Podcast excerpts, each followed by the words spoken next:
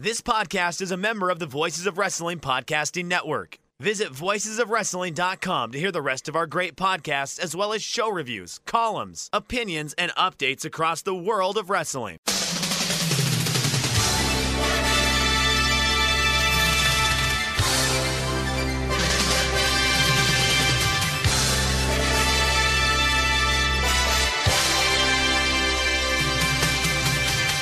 Hello, everybody, and welcome to the Super J Cast. I'm Joel Abraham, joined by Damon McDonald. Uh, Damon, you know who we've got to talk about straight up. I'm just sick of listening to his crybaby supporters. He lost. Get over it. Stop stirring up trouble. We need a peaceful transfer of power. But these nut jobs, they just won't let it go. Tetsuya Naito lost fair and square, people. Stop storming our capital. uh, There's people climbing into the Tokyo Dome. They're sitting, sitting Smashing in the ring, windows. refusing to leave. they're, Someone's take- taken one of the IWGP titles away. right. They're, they're sitting at Red Shoes' desk. It's unbelievable. How could they? How could they allow this? It's anarchy. Uh, yeah, that was that was a fun day yesterday. Ooh, yeesh. Embarrassing day. What the hell it was? Um, Uh, actually, I've heard, I heard a conspiracy theory that it was actually a false flag from Noah fans. So ah, don't, don't believe everything you read, Damon. you're in. You're in on the. You're in, in, in on the uh, the inside dude. The, uh, inside dude. What did I just say? Um, the inside poop. Uh, yeah, it's. I mean, yeah. Re- uh, yeah, I'm, I'm, I, I'm, Should we just talk about Wrestle Kingdom? I I just- don't have the energy for it. I, I know what it is. It's just I can't believe what I saw yesterday. I just can't believe what I saw. But uh, there we are. We all know the news. My country is in shambles, is what it is.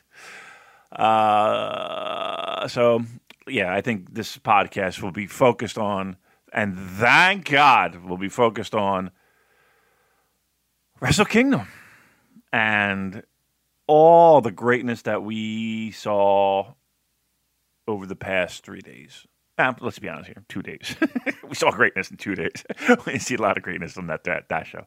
Uh, but that was that was what we were looking for. That's what we were hoping for. So um, I'm excited for today's show. It's always a, a very popular show. Our post Wrestle Kingdom wrap up. This is our first one that we've done with both of us at home, right?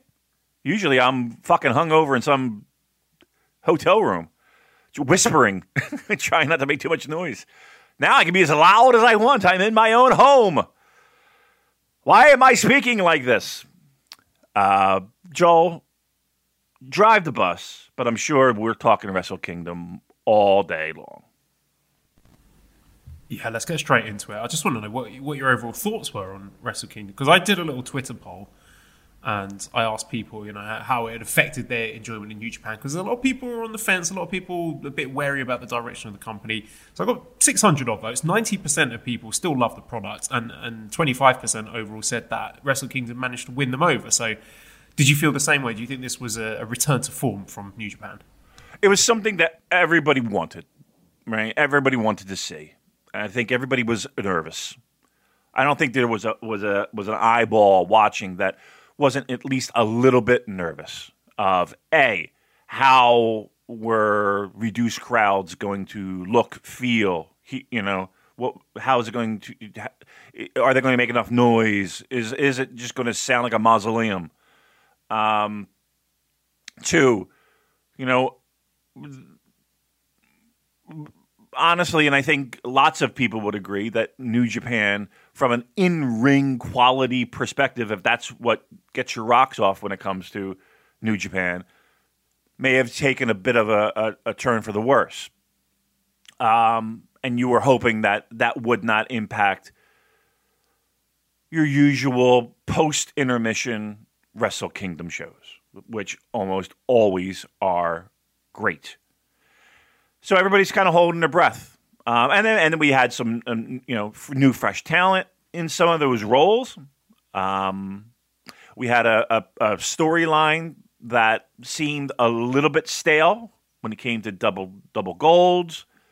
So again, going into it, there was a lot of concern, and then you add to that, Joel, uh, the COVID situation in Japan, and there was, uh, uh, you know, that the show might have gone on, but they might not have had people in the building, and there there was concern. I saw a lot of it. Uh, yeah, there were a lot of things that people were on people's mind, but I think at the end of the show, like, night one f- blew me away. Night one, I think outperformed any expectation I had of under the circumstances that they that they had, and I thought B, the second show was an outstanding show as well. So uh, I don't think it won me over, but it gave me a taste of what I knew they could do, and I was proud of them for being a all the all the all the workers being able to perform at that level. Excellent job, and b the company to be able to to I don't know. I don't know if, if, if put blinders on is, is the right term, but they were able to put on a Wrestle Kingdom worthy show. If you popped on any one of those shows, Joel, uh, and again, aside from crowd noise, which trust me, in the dome, there have been years where it's been just as quiet. So, and you put that on, you could rewatch it easily and and not or show a new fan, and I don't think they would miss a beat.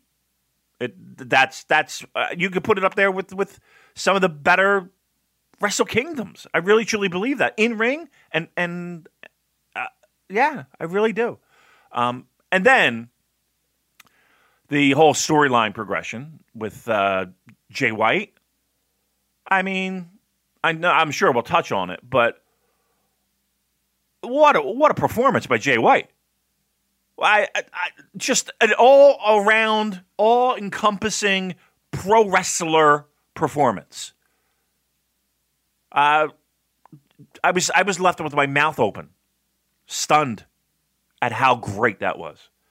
So I know we're going to get into it, but my overall thoughts were that was a home run weekend.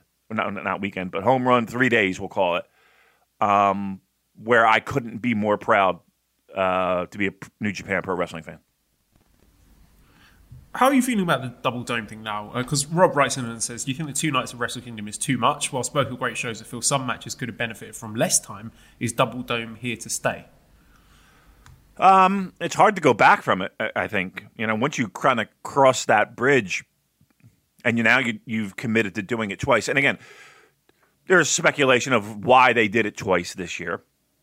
Um, again, two houses are better than one, um, especially knowing that you're going to have limited capacity. Um, I don't know. I would agree that I prefer one night. Truthfully, I do. I prefer one night. Um, it's a little bit taxing to carve out all that time for pro wrestling from a fan perspective. And you're right. I think there were some matches that could have used to shave off a little bit of time. Um, I I'm always a fan of one solid show. Um, I'm not the biggest fan of two really good shows which is weird because why wouldn't I want two? But I think it, I think one spectacular card, should I say, one spectacular show, as opposed to two. Um, but again, it, I think I think this year was a little bit different. Um,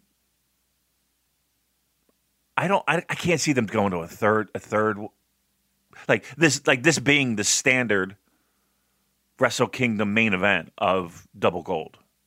I, I think they would be really dumb to do that again.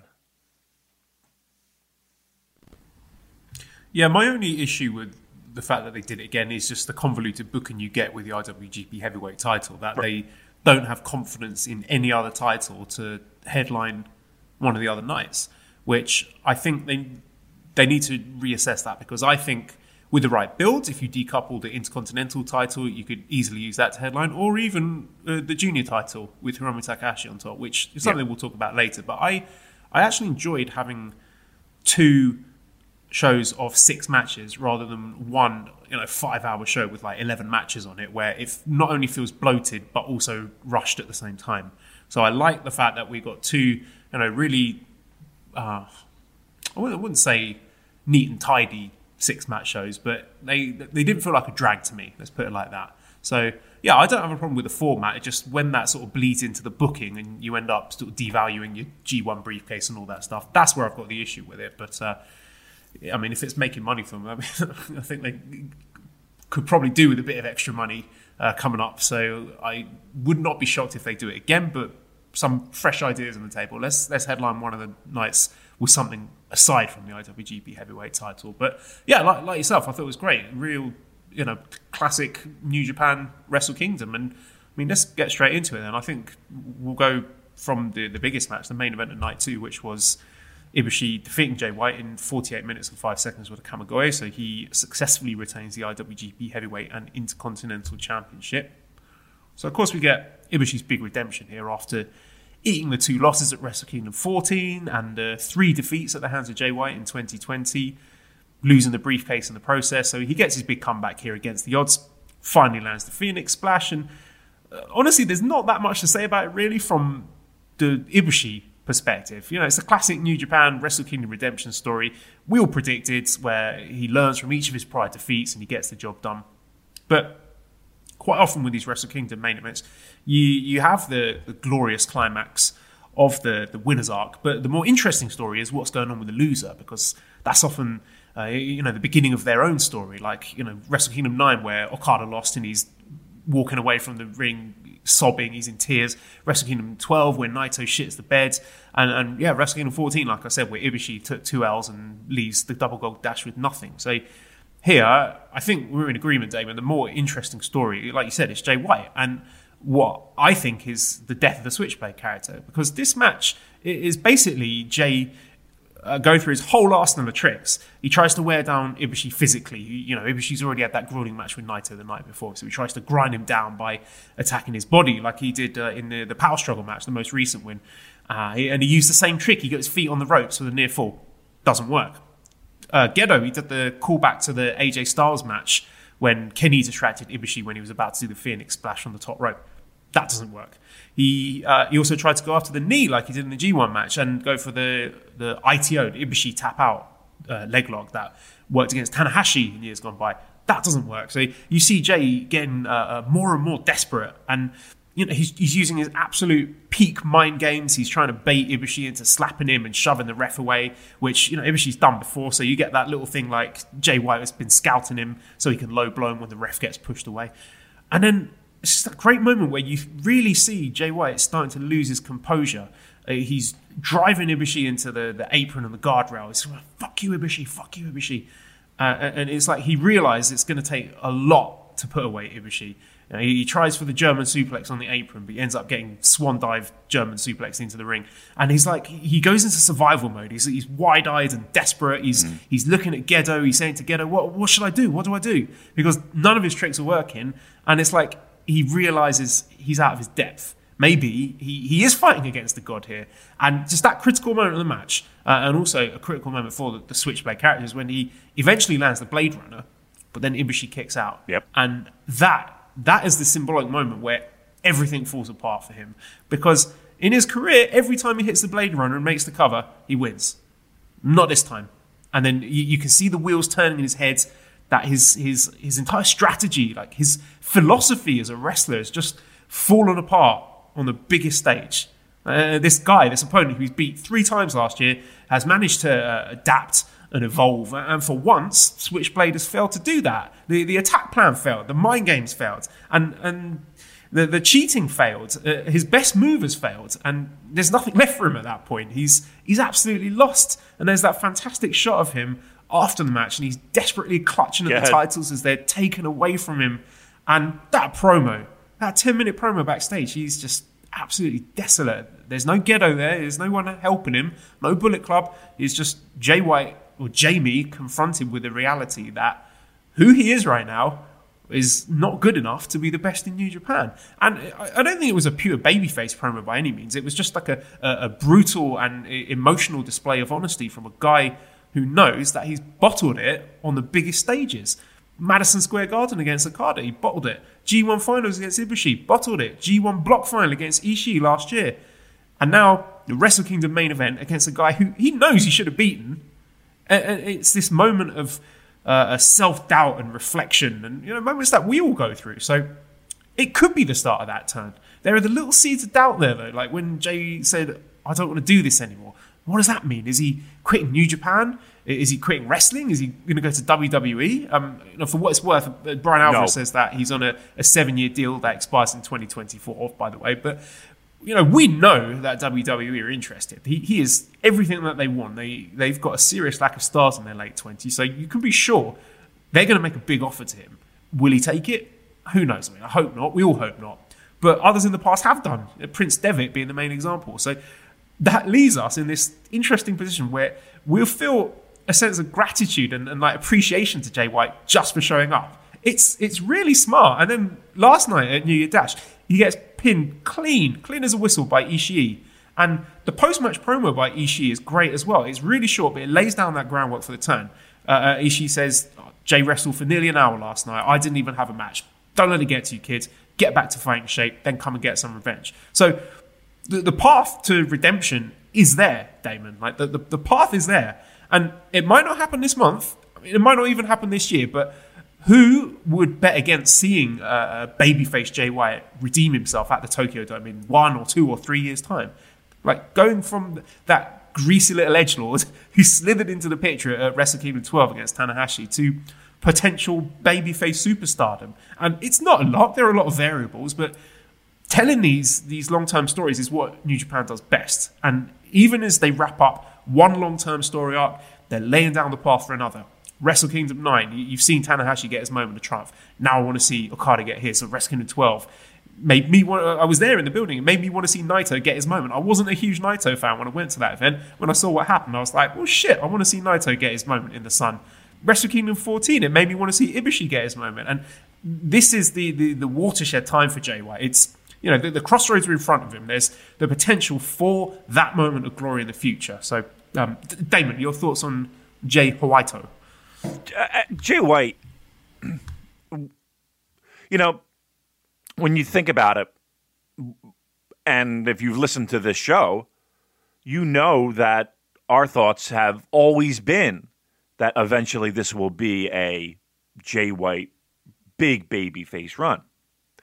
Um, I love the fact that this company is not one to rush things, number one. Uh, number two, plants subtle seeds and lets them grow. And I love the fact that for 24 hours, there was no better pro wrestler than Jay White. Again, across the board, from having a match that was it was spectacular in the subtlety. It was spectacular in the nuances. It was spectacular in being real and and and and giving you a side of a pro wrestler a, a pro wrestler that was completely built on vulnerability. To me, that was just the most incredible. I don't want to say performance, but that entire package of what they were able to deliver um, was some of the best pro wrestling I've ever seen. May not be the best match I've ever seen. It may very well be the best promo I've ever seen. And the only thing I could kind of think of, like what would like what would be the comparison I would give to that post match promo. Like I'm thinking like maybe Terry Funk. Uh, people I, I think I've seen Mick Foley or you know Cactus Jack in ECW would be, and I don't even think that they're close to what we saw. Like I'm showing people this interview that don't even like pro wrestling. you know, don't even. I'm like, you have to see this. Uh, it was the vulnerability of Jay White that was exposed, and it was so fucking comp- compelling. I don't know if it's the watch this guy go down thing or um, uh, you know, watch him lose his marbles in front of a live you know audience. I don't know, but you're right. In that match, when he's talking about what what, what do I do? What, what, what do I do next?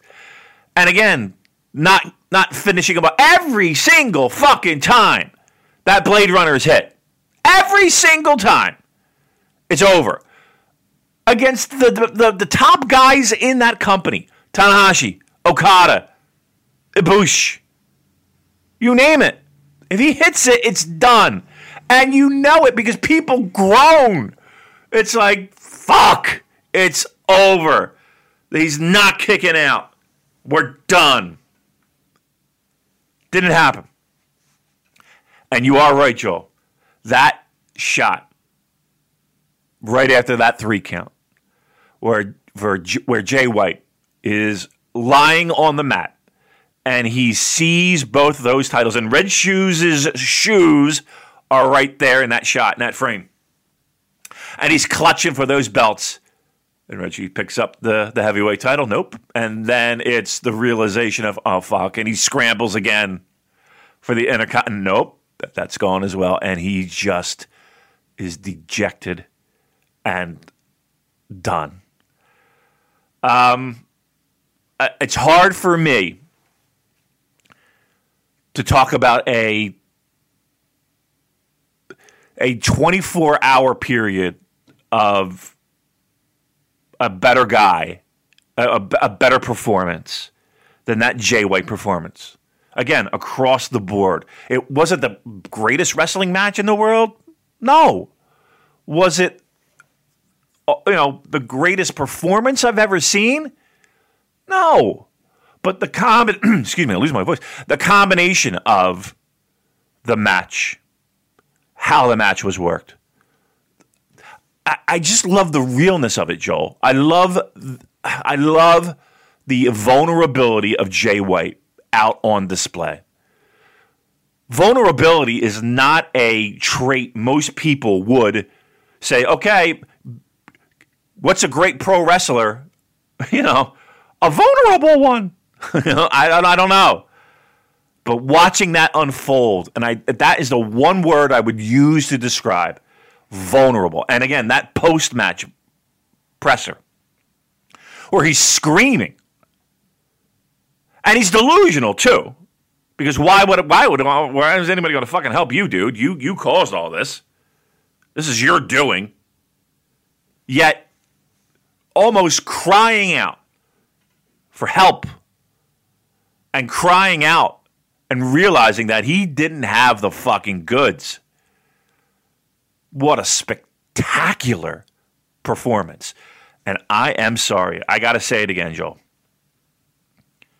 If there are people, if there are people that are not on this Jay White bandwagon, I get the fact that you didn't, didn't like it in the beginning and that G1 performance and, you know, all, you know, I get it. I, I, and you and and he was a young lion, and you can't take him seriously, and he just stuck him in this big time position. Bup, bup, bup, bup, bup. Boy, oh boy, if you were not impressed by that performance, I don't know what I can tell you. I don't know what I can tell you. I don't. I don't. I just. I'd be. I'd be wasting my breath. He is a star and that performance is a star making performance. Face Collector says, could we add promo of the year to the annual award voting? I mean, if we did, you could just close the awards now. Uh, it would be interesting to see if anyone could beat Jay's Night 2 promo over the course of this year. And Brendan says, with the Jay White promo uh, post match interview, the best English spoken New Japan promo in the world. Can't think of anything that.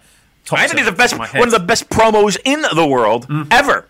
Mm-hmm. Again, I, give name me better ones. Name me ones yeah. that are more emotional and more honest and more just watching a guy die before your eyes. I, I, I, I name it. Woo. That's it, isn't it? You said it all. Like to be a complete dickhead a despicable character that everyone hated over the last three years, but then managed to make you feel bad for him. That is top draw acting and storytelling. Right? Never mind Jamie White. He is uh, a little Game of Thrones fans reference. He's like Jamie Lannister. I, I think there's something for all of us appreciate as a fiction. We all subconsciously or, or consciously enjoy uh, and love a good redemption arc where there's someone who you hate so much, but then you go on that journey to see them redeem themselves and become a character that you end up loving. And, and we are at the start of it here, and it's very, very exciting indeed. But it, it didn't happen last night at New Year Dash. So Markeem says, with the Bullet Club not ousting Jay yet, do you think when he returns, does he just assume leadership and the group is vastly different, or do you think they turn on him? Because Damon, it looks to me like this is something they're going to take their time with. Because a lot yes. of us thought, oh, he's going to be booted out by the end of yesterday's show, but he wasn't. So how do you see it playing out? I think people are conditioned, and it, and it doesn't happen a ton of times. Um, like a big, huge angle. Um, I know we saw one at Korakuen with with Jay White, in fact, uh, beating down everybody. And I, and I, I will never forget you turning to me and you know saying, "That guy's winning the title. that guy's that guy's winning the t- that guy's winning the belt." Um, and of course, we're all used to the uh, uh, you know when AJ was leaving that big uh, angle with Kenny taking over the reins at Bullet Club. Um, but I, I, don't think I don't think it's fair that you can just sit there and say dash shows have to have that that big angle, um, and I don't think they need to. I think this, the slow burn is the best burn for this. Um, I, I, eventually think that's where we're going. I think that I think everyone can see that.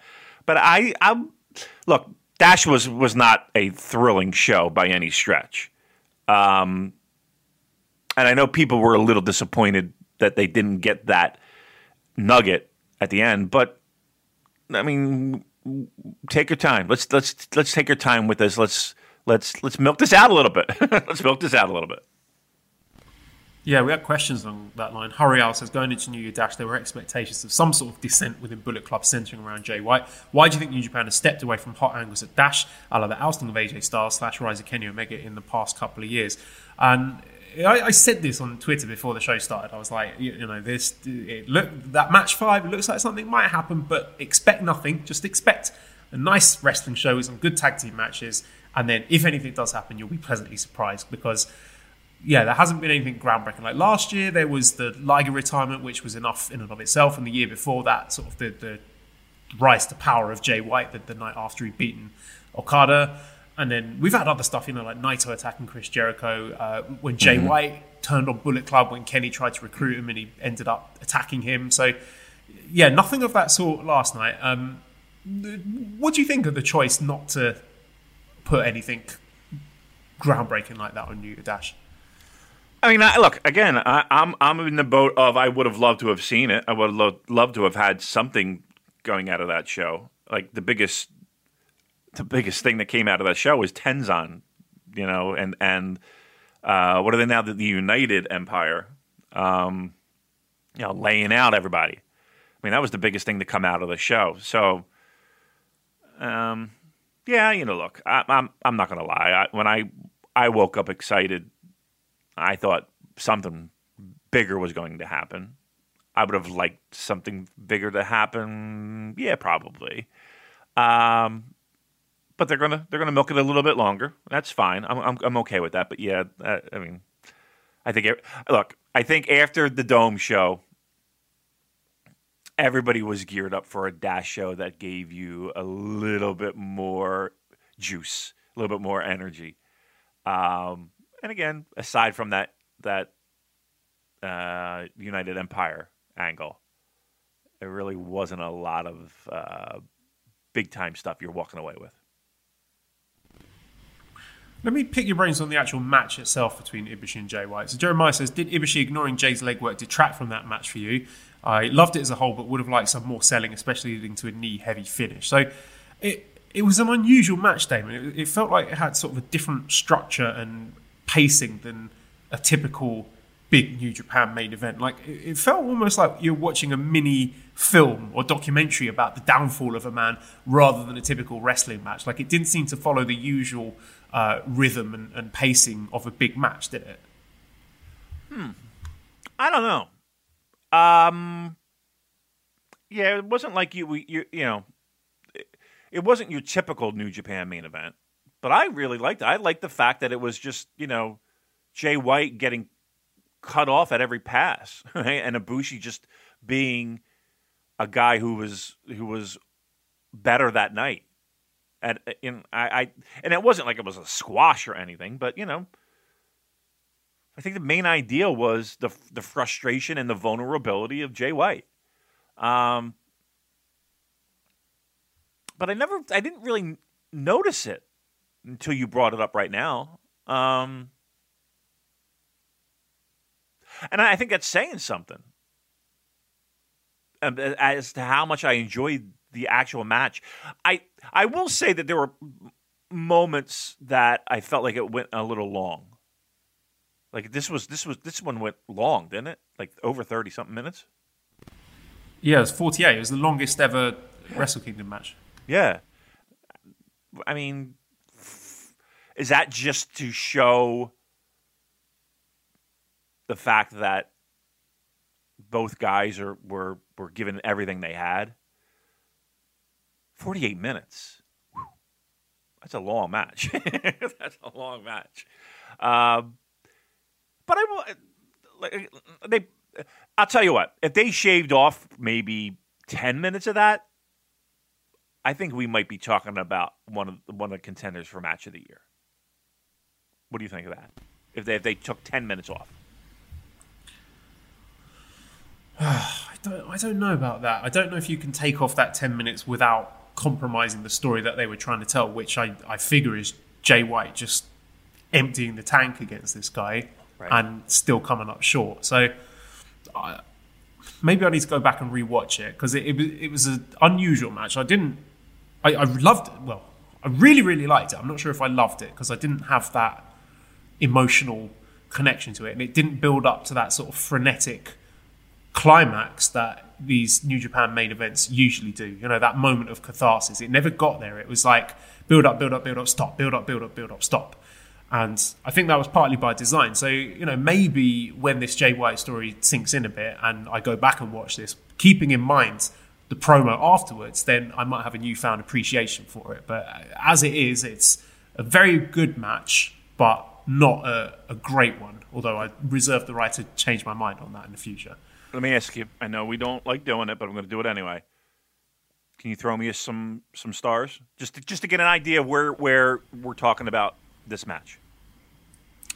Uh, f- I'll give you four and a third. Okay. Yeah, I'm it's like more than four and a quarter, and I'm not four and a half on it. Yeah, I'm in that range. I'm in that range. Okay, and that, that's fair. Okay, good. We're we're on the same page. We're on the same page. Like if you came to me and we were like uh, three and a half, I'd be like, what? I would I would be like, what, what, what's missing? Um, okay, we're on, we're on the same boat. We're on the same page. Okay, uh, Daniel says, I love Wrestle Kingdom 15, but got to be honest, I'm not happy about an Ibushi Sanada rematch. So, of course, Sanada came out in his lovely suit at the end of the show to issue a very uh, gentlemanly challenge to Ibushi, who accepted. Uh, so, Daniel says, Is there room to grow from their G1 final? So, Damon, what are your thoughts on the upcoming Ibushi versus Sanada match? One of the things that I was most excited about Ibushi winning that title is the idea of some really great title defenses. We're starting with Sanada. Look, I, I I feel like I've made my feelings known about Sanada. And That's the that's probably one, the one of the guys where I'm just like, of all the fucking roster, we're going with Sanada. All right. Now that being said, I think Ibushi has the skills with a Z to make this a good match. Um, it really depends on how it is paced but I was I, look truth be told, I was not thrilled to see Sanada walk out there. Um, again, of all the fuck that entire fucking roster, we got that. But it's one defense, and it's a, and you know here's the thing too. It's a, it's a, it's a, at least at least Ibushi will get one under his belt. You know what I mean? He'll get a he'll get a title defense under his belt. Right? That's a that's a positive Uh because uh, there's no fucking way Sanada's winning that title. Uh, so there, there you go. There's your positive. Ibushi gets a nice nice solid pinfall win uh, and retains the title.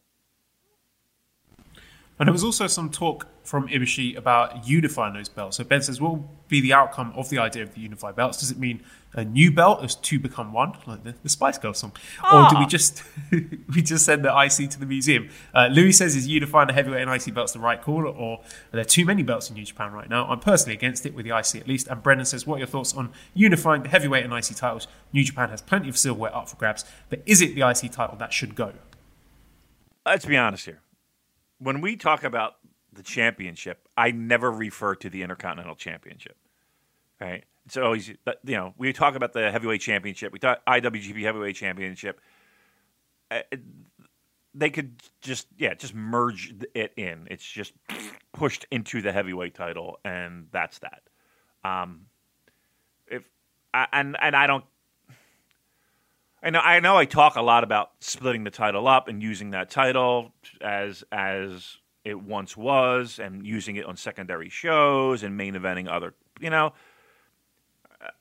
But that would be my ideal. My ideal would be to, to split them and have them separate and defended separate and all that stuff. But if we go the Ibushi route and just merge them, I mean, would anybody care? I don't. I mean, because at this point, I mean, the visual of two belts reminds me of like the triple crown for all Japan, and and I and I guess that's a cool thing, right? Um, or like you know, back in the day when the you know the juniors had the you know, the seventeen titles they would bring to the fucking ring. Um, just merge it. Just merge it. I, I don't think anybody's going to lose any sleep if they merged it because nobody refers to it anyway. It's not a. Th- it's it's really not a thing.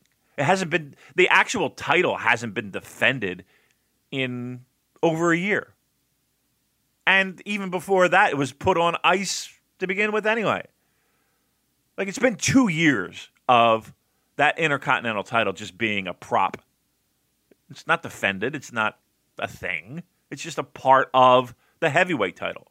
It's like like all we did was add like an extension to the physical belt. You know what I mean? That's all it is at this point. It's just, it's just an extension of the heavyweight title. Merge it. Who gives a shit? No one cares about it. It's not a thing. Put them together. Um, because it's again, it's it's right now. It's the idea of the Intercontinental Championship is kind of worthless. Just merge it. Who cares?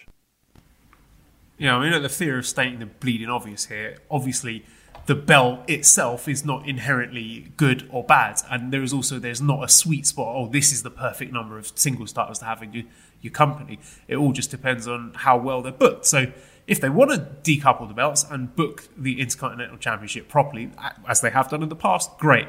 If they're not going to bother, then get rid of it. Yep. Merge them, unify them, throw it into the Tokyo Bay. I don't give a fuck.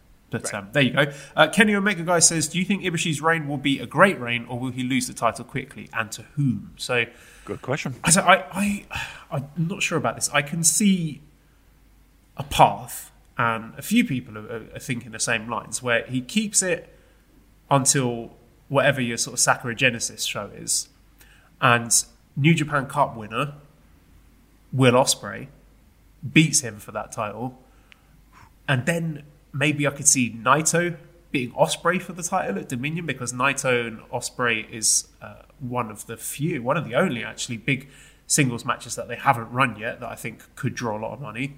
And then we eventually get back to Naito versus Okada at the Tokyo Dome. But just going back to the question, do I see Ibushi holding the title for a long time? No, I don't. I will be surprised if he has it at Wrestle Kingdom next year because, I mean, just for the sole reason that I can't really think of any big money singles matches for Ibushi left that you could run at the Tokyo Dome. Yeah, I mean, I to answer the question, I don't think think so either. Um, and that's not a knock at Ibushi. I, I just think it's more of New Japan never really giving a first time title uh, a, a, lot of time with it. Um, yeah, I think he'll hold it longer than New Japan Cup though. Or, or, or oh, I'm sorry. We're looking at post New Japan Cup, which would bring us to what are we looking like March, April. Uh, he would have one title defense under his belt. Yeah, that's probably a good scenario. Possibly two. I mean, we've got the new beginning shows, and then we've got the Castle Attack tour. So mm-hmm. there's mm-hmm. potential for two defenses. Yeah. Yeah, I think that's where we're. we're he won't. I, I would be shocked. I I would be I would be very shocked if he's holding on to that title the entire year and going into Wrestle Kingdom and defending it. Um, yeah, I would say around that. I would say I would say before G one is a, is a is G, well G one is G one now in in in uh, autumn again. Yeah, Damon, because we've got the Tokyo Olympics, which is absolutely definitely going ahead. Can't see any issues with that. Everything will be back to normal by then. Yeah, yeah. Um, well, let's. I mean, look. I know that we're being elbow in the ribs there, but I mean, New Japan's got their own fucking concerns right now with shows uh, that are on, we'll, we'll just say, thin, thin ice at this point. Uh, yeah, but I think you, I think you're you're on point. I, w- I would stick with what you, you gave and brought to the table when it came to that title. Sticking with Ibushi, let's talk about the Naito versus Ibushi match. So from night one, Ibushi defeating Naito in 31 minutes with Kamigoye, becoming the new IWGP Heavyweight and Intercontinental Champion. This this is probably the best match that I have very little to say about. It was great. They got tremendous chemistry. They fucked each other's necks up. I, I, thought Naito in particular did a really good job working Ibushi's neck. He had a nice variety of offense. I like that he used the Pluma Blanca there there was no deep emotional story here. It was just two guys who, really they look like they love fighting each other. Uh, it, it, wasn't noticeably better than any of their other matches, but it still absolutely delivered without doing anything insanely dangerous. I, I mean, there was the Frankensteiner from the apron that was I thought adequately spectacular for the occasion. And like, when they fight each other, I always enjoy the tension that builds when they start fucking about on the apron. And they always manage to keep it fresh there because you're like, oh, what's what's what's going to happen? You can see the, the safety police getting starting to sweat and getting out Twitter. But uh, I, I mean, that said, Ibushi I think is really good at making his bumps look a lot more dangerous than they actually are because there were quite a few in both matches where he landed on his forearms rather than on his head. And if you see it quickly enough, you think, oh my god, it's right on his head there. Uh, but yeah, I thought the striking was very crisp in this match. That's not something that I usually get credit for, but something that stood out to me. And whilst I was pretty convinced that Ibushi was winning, there was a little moment of doubt when he missed the Phoenix Splash because I thought that might be his Naito Wrestle Kingdom 12 moment, but it wasn't. Ibushi won as expected. With uh, it was a really cool sequence actually at the end where Ibushi managed to grab Naito's wrists mid Destino and uh, getting what I might uh, uh trollingly describe as a, a cheeky little V trigger before yeah. the Kamigoye. Maybe, maybe. But uh, yeah, it was a great match, brilliantly placed, uh, paced, flawlessly executed. Uh, I, I, loved how Naito went full Hulk Hogan at the end by handing over the belts to steal Ibushi's heat. But I mean, all in all, it's the sort of main event that I think casual fans tune in for. Did exactly what it said on the tin, right? I I loved it. I really did. Um, I'll work my way backwards. The uh, when it, and he, when Naito picks up the belts and the titles, and he, you know, just arms extended, and they're just dangling there, and they he grabs the belts, almost almost tries for a hug, you know, and uh, and Naito's having none of that. Um, and, and the arm raise, and then you know, he, Naito takes the powder. I thought that was a really awesome moment. Um, I will say something too. Uh, I, I like how the English commentary kind of went with the idea of you know poking and not poking fun but like poking the fires of uh, the safety police because every time they got on the fucking apron or anything even remotely not centered square in the ring, they were going, "Oh, please don't kill yourselves, please. You're gonna you're gonna wind up paralyzed." Blah, blah, blah. So I did kind of like that uh, that they played into that idea as well. Uh, I don't think this was a a not safe match at all, right? I think they played up elements of it and teased a lot of it and gave people a little bit. It's like a roller coaster ride, you know. You gave them a little, a little butterfly in there, you know, sitting dangling off the, the side of the ring or on the apron or what have you. Um, so no, I don't think there was anything that where I was like, oh, that was terrible. Uh, they're putting themselves in harm's way. I thought the match was very good. Um, do you think this was better than White and Abush?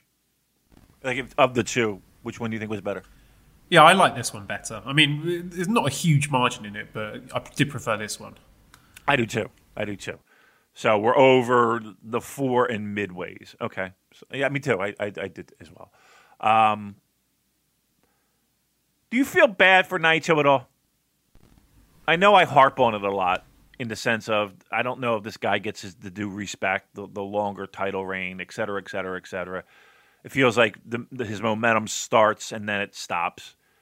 Um, any any shed any tears for Naito? Nah, I don't think so. He got his, his brilliant moment in a, an all time great match last year in a you know packed house at the Tokyo Dome, and he was the, the, the figurehead for the company. And I think it, it should be uh, a mark of pride for him that he was able to be at the top of the company and guide them through what was a really difficult year, both you know personally and in terms of business. And I think that's something he should hang his hat on. He's got you know even if he doesn't win the IWGP title again, which you know I wouldn't necessarily say that he's had three reigns with it, which yeah. I think most professional wrestlers would bite your hand off at the, the chance to get that. So no, I don't feel sorry for him at all. Okay, all right. I know. I just want to make sure all the Naito fans are satisfied. I don't want any. Uh, I don't need.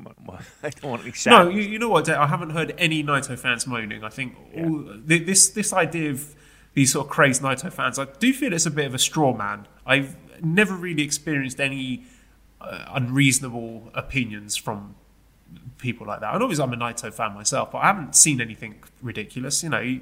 Um, I, I don't think ridiculous. I feel bad for them. I, I, just thought they were a fan base that where they were just kind of always looking for the moment, and they got it. I know. They're, satisfied. are they? All right. Listen. I think so. All right, I'm a glutton. I want more. all right, uh, Steve says, "What does 2021 hold for Naito?" And Mordecai says, "What's best for Naito now that he's lost the belt?" So, That's I mean, I'm curious if he gets another title run or another Wrestle Kingdom main event because in his post-match promo, he said he will be there again, and Naito is not a guy who just talk shit. Usually, when he says something, there's going to be a kernel of truth to it. So, what do you think? What does Naito do for this year? That was my question, to be honest. That's that was me, Joel. that was I under a pen name. um, I wrote that question. Uh, great, but I don't know. Like, where, where what is he going to be doing? you know, he's not a guy that you're you're going after the never title. Um, you know what? What Sanada? Like even if you had some fucking wacky idea of them going after the tag titles, you know that's that ain't happening. Sanada's kind of looking at the uh, heavyweight title. Like what? What does he do? Like I, uh, who's he? Who's he with? Until they had the New Japan Cup. I, yeah, he doesn't mean, have anything lined up for um, New Beginning. It seems like just based on Dash yesterday. So, you know, maybe he's just going to take this one off and be, uh, you know, more of a support role than having a big high-profile match. But I do feel that he is going to get himself back in the title picture. And again, I still think there is money in uh, another Okada Naito match at Tokyo Dome. It could be. I, I mean, I, I still think that that that match that is fresh is um, Will and and Naito. But there's a lot of guys like that though. I mean, we talk about how Dash is the beginning and it hits the reset button and blah blah blah blah blah blah. blah. I mean, what's Tanahashi up to? What's Naito up to?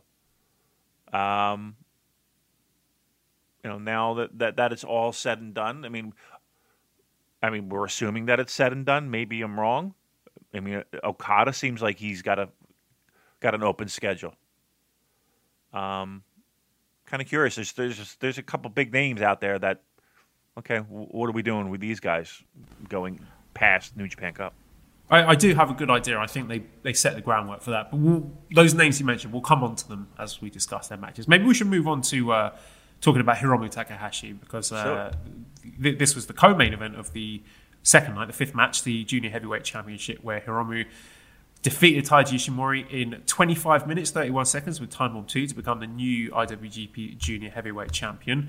And you know, these guys were put in a huge spot here. It's the first time that that junior title had semi-mained at the Dome, and I thought they did a great job. They had a, a different type of match to their other bouts. Um, and I, I, want to single out Ishimori here for particular praise because often he doesn't get the love he deserves. You know, we've accused him of phoning it in from time to time, and he is basically the reset button for the junior title when plans go wrong. But I thought he was excellent here. He brought uh, a level of aggression that made this match feel uh, unique to their other encounters. You know, there was that moment in the middle with a nasty elbow fly where Hiromu was just kept staggering into the elbow after elbow, just really brutal stuff. And I thought Hiromu sold the shoulder really well. All in all, I thought it felt like a, an appropriate rubber match for their feud uh, over the last six months. Yeah, I thought this match was really good. The um, I think it kind of answers some questions too for a lot of people. I know a lot of people are were expecting, and and probably still are expecting, Hiromu to be um, blessed with the idea of heavyweight status I don't think there's any need to do that. Um, and again, I th- think this that just helped anchor him to that title and, and to that division. And I don't I don't see any reason why we would want to change that. He's already he, he's already more important than the the majority of heavyweights in that division right now. Anyway, so why not? Just leave him leave him leave him as a junior and, and carry the torch. Um, Ishimori was great here. I thought he was fantastic.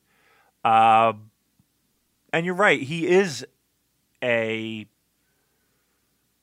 I don't want to, say it like a, he's he's not a transition guy. That's for sure. Like like I, that that's not the word I'm looking for. But he is a guy that you can rely on, especially as a heel, to get you from point A to point B.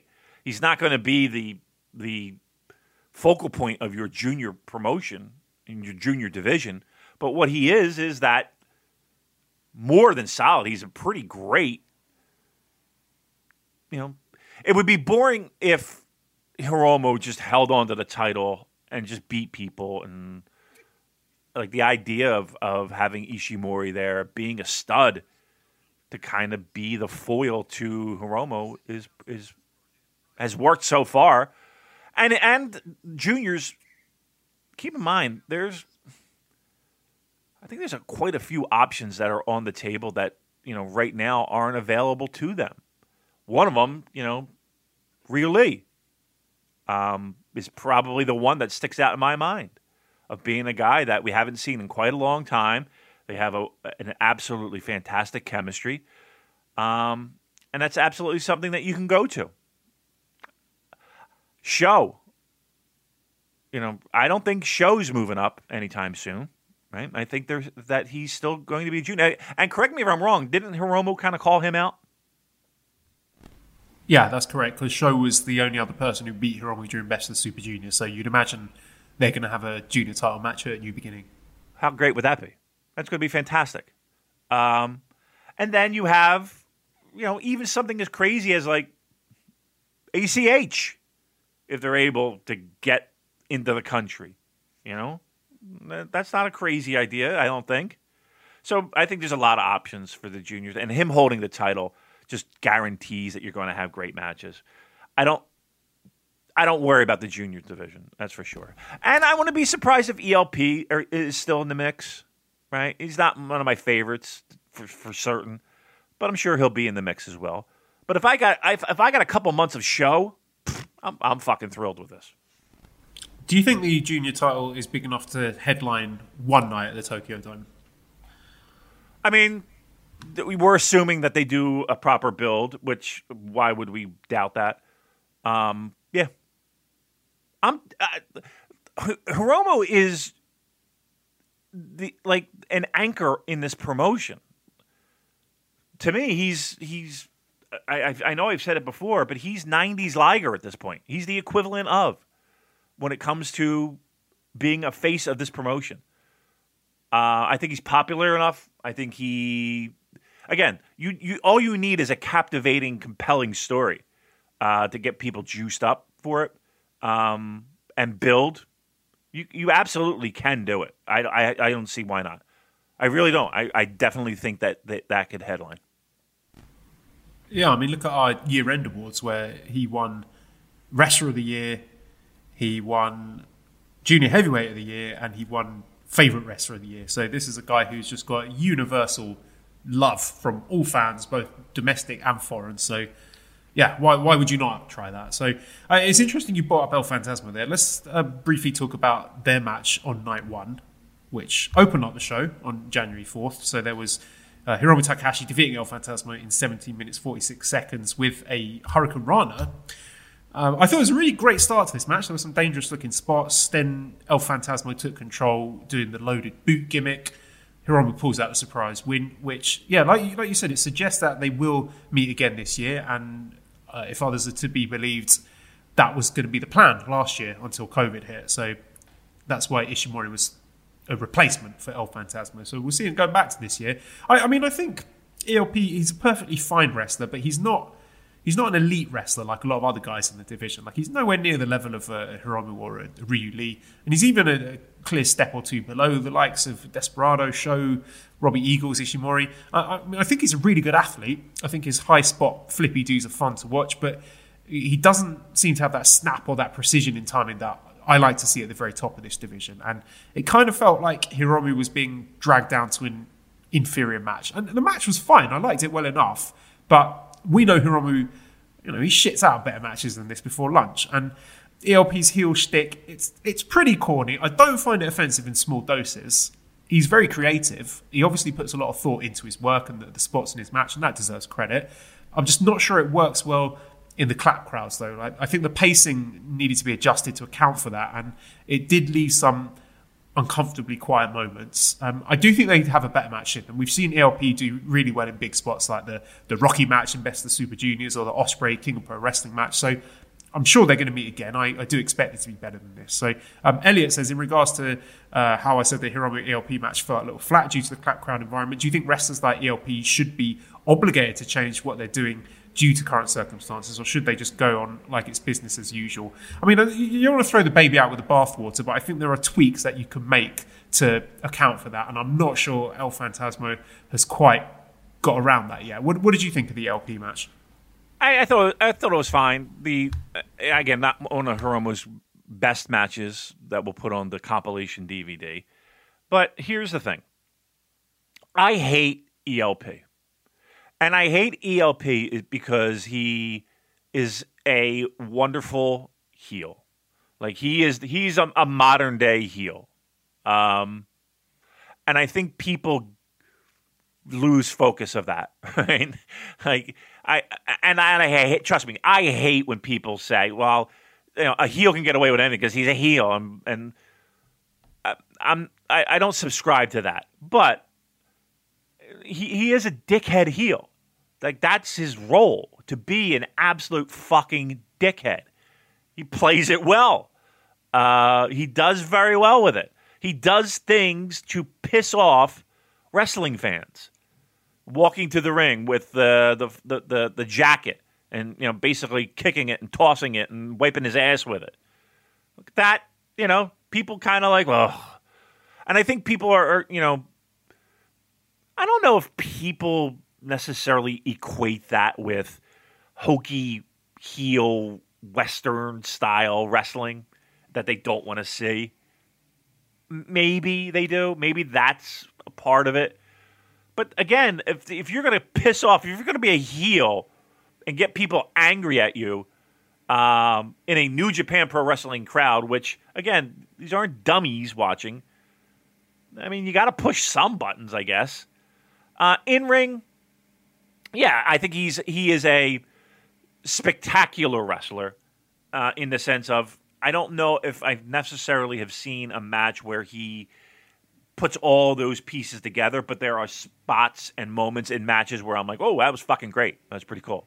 Um, so I think he's in the. I mean, listen, there's no doubt he's in the mix. I think I think that's that's an easy thing to put down in the booking sheets. But um,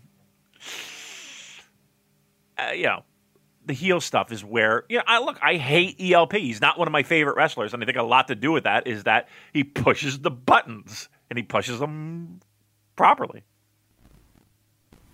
Yeah, I, mean, I don't want to go down that road of oh, you're supposed to hate him. You're getting worked. I think some people can.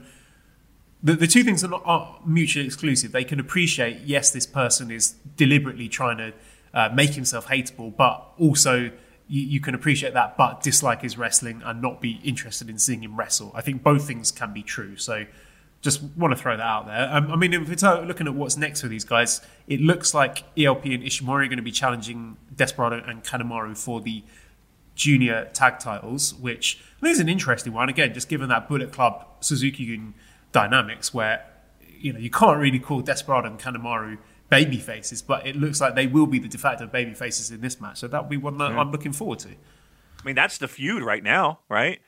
Bullet Club and, and Suzuki Gun. It feels like that's the feud. um, you know, and and both factions fighting over tag titles. It's pretty cool. It's pretty cool. I, I kind of dig that actually. Right, well, I'm excited to talk about this one on uh, night two. This is uh, the fourth match, special singles match with Sanada defeating Evil in 23 minutes 40 seconds with a rounding bloody you. press. Now, look, David, I know you're going to shit on this one, but I have a retort of four words that will automatically prove me right and you wrong. So All right. it's up to you. You can either go first and leave you. Uh, sorry, I can either go first and you'll end up with your proverbial dick in your hand, or I can let you go first and destroy you with my comeback. So what's it going to be? Wow, wow. Hey. Um, uh, I'll I'll go first. I don't care. Destroy me. Um. Here's here's the one thing that I was happy about. That we had two guys that I find to be the, the least interesting in New Japan Pro Wrestling stuck in one match. So we didn't have to waste two match, you know, two matches on these guys. Um I'm bored to tears watching Evil and Sanada. I am bored to tears with Dick Togo.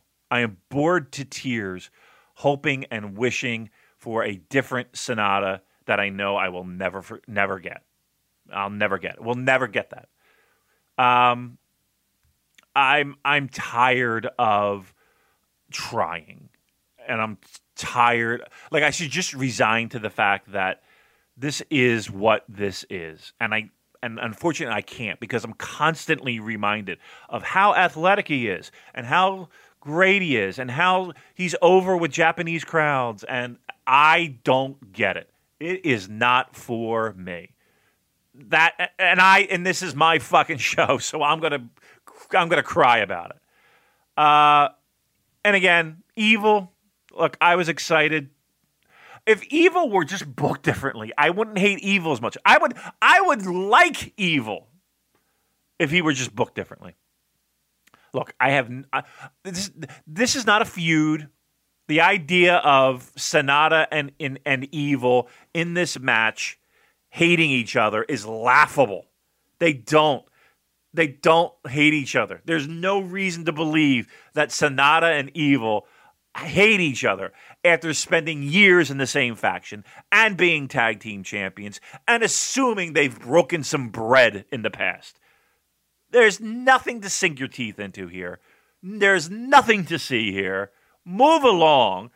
Uh, and and uh, now again, it, Sanada's on his way to, to, for a title shot. Evil, what the who knows where he's going to go and who, where he's going to land. But uh, you're talking about two guys that are probably the most boring in all of New Japan Pro Wrestling. Right, you ready for the retort that's going to prove that you're wrong? I love it. Dick Togo table bump. How can anyone sit there and tell me that match was bad? when we got that incredible moment of Evil lightly bumping into Dick Togo standing on the apron and Dick Togo launching into a spectacular elbow drop through a table. That might have been my favourite moment from both shows. I love how he he realized that uh, like he switched elbows to be able to do to I don't why did I I don't know. I that was a moment yeah that we're not soon to forget. What like like it felt like he was going to do a back bump, but then he bailed out of it and decided to go hip, you know, take it take it elbow. But why would he drop an elbow? Like why like like if you're falling and and even if you want to protect yourself, would you drop an elbow? Would your elbow be the first thing you would want to brace your fall with? It made no sense. And it was it was hit he's on the apron. Get hit, pause, jump, elbow out. it was ridiculous.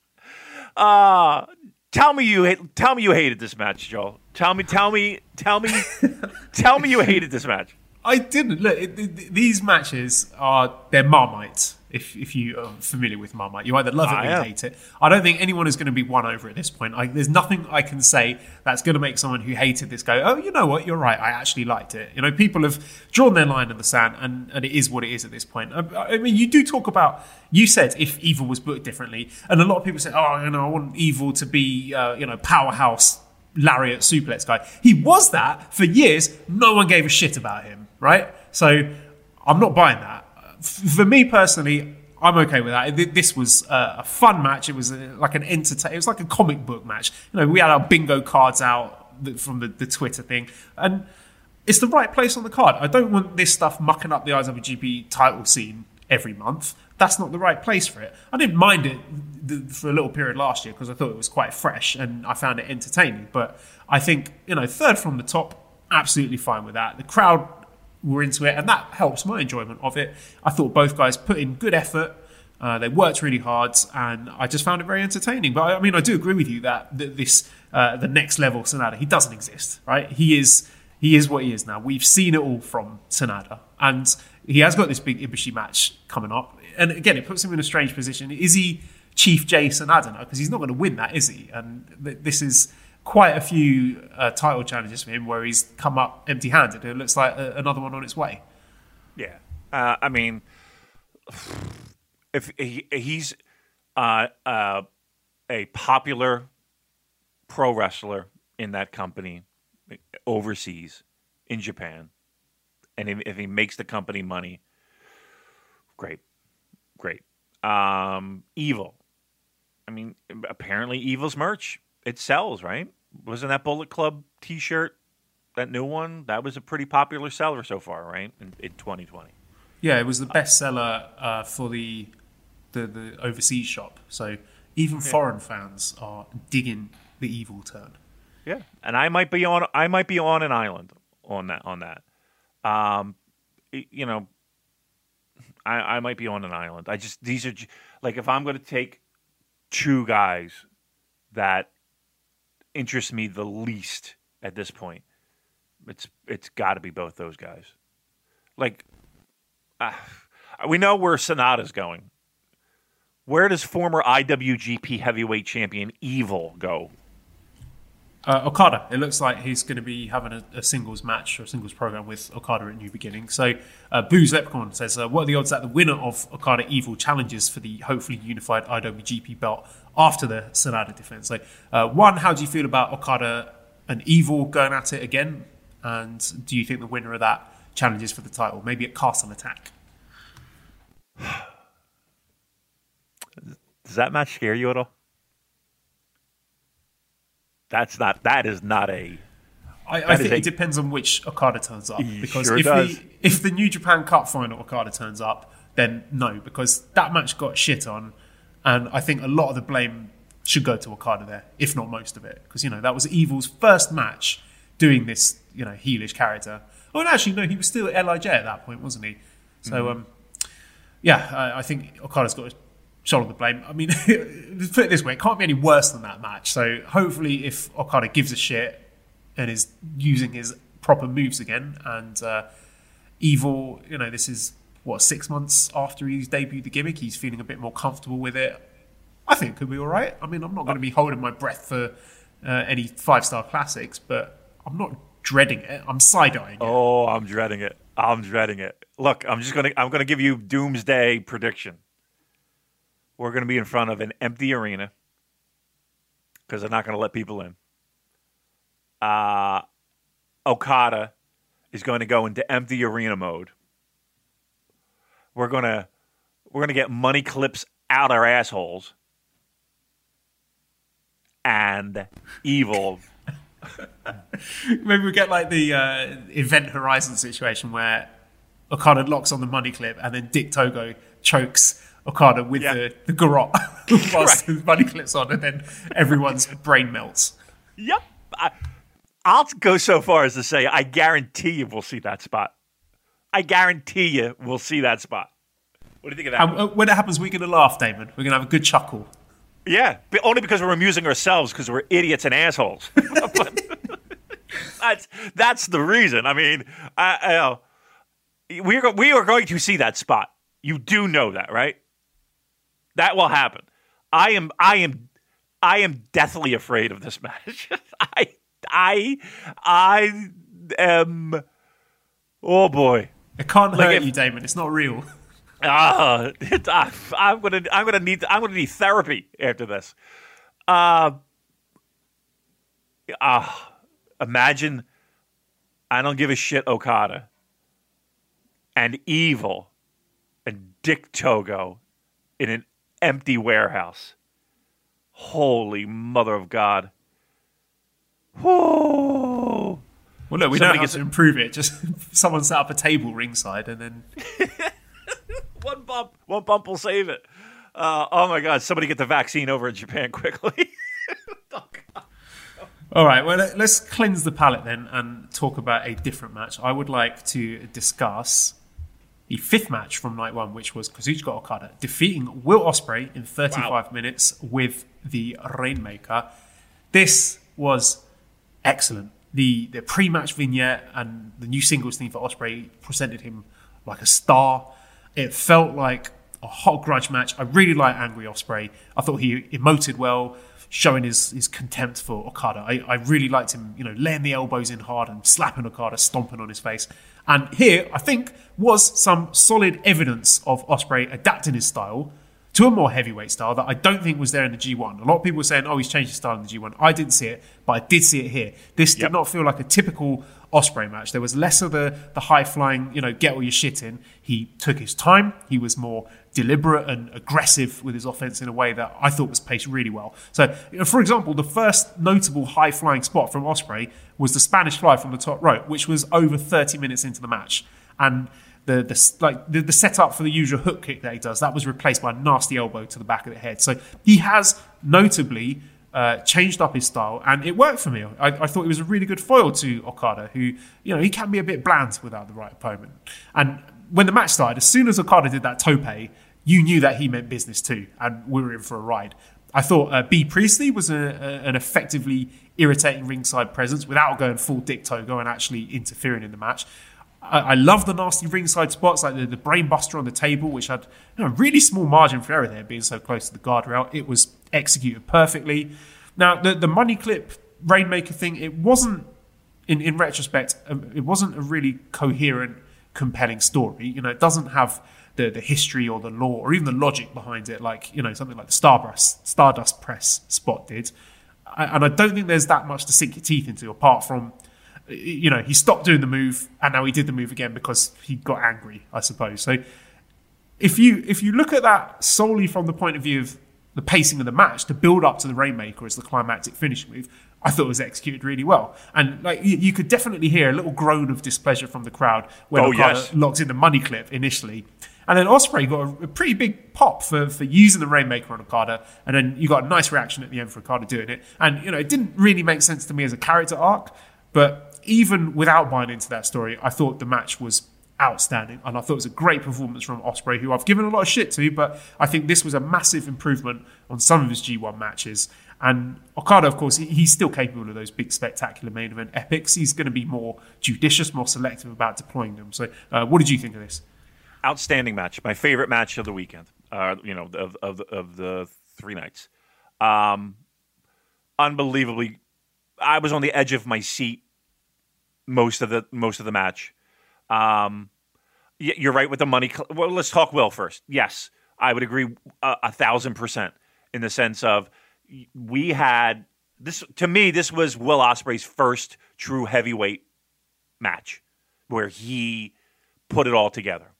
Um, I thought the match had a a a much more violent, much more like there was more heat and uh, you know uh, anger and and and feud here than sorry to go back to Evil and Sanada. You know, two guys who spent more time. It felt like together. Um, I loved this match. The money clip.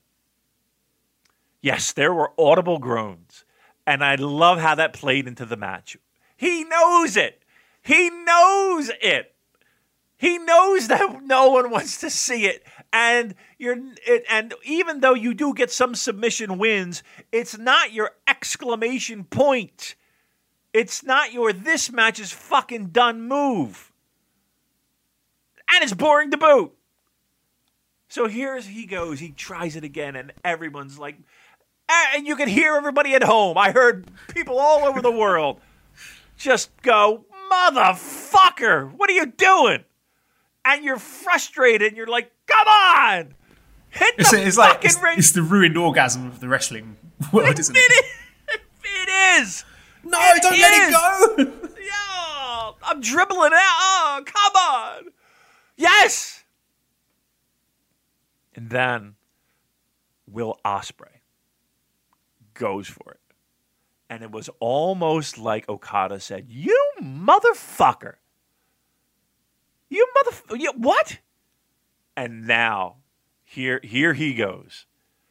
Let me tell you, when he when Ospreay hit that Rainmaker, and he does the pose, you knew it was coming.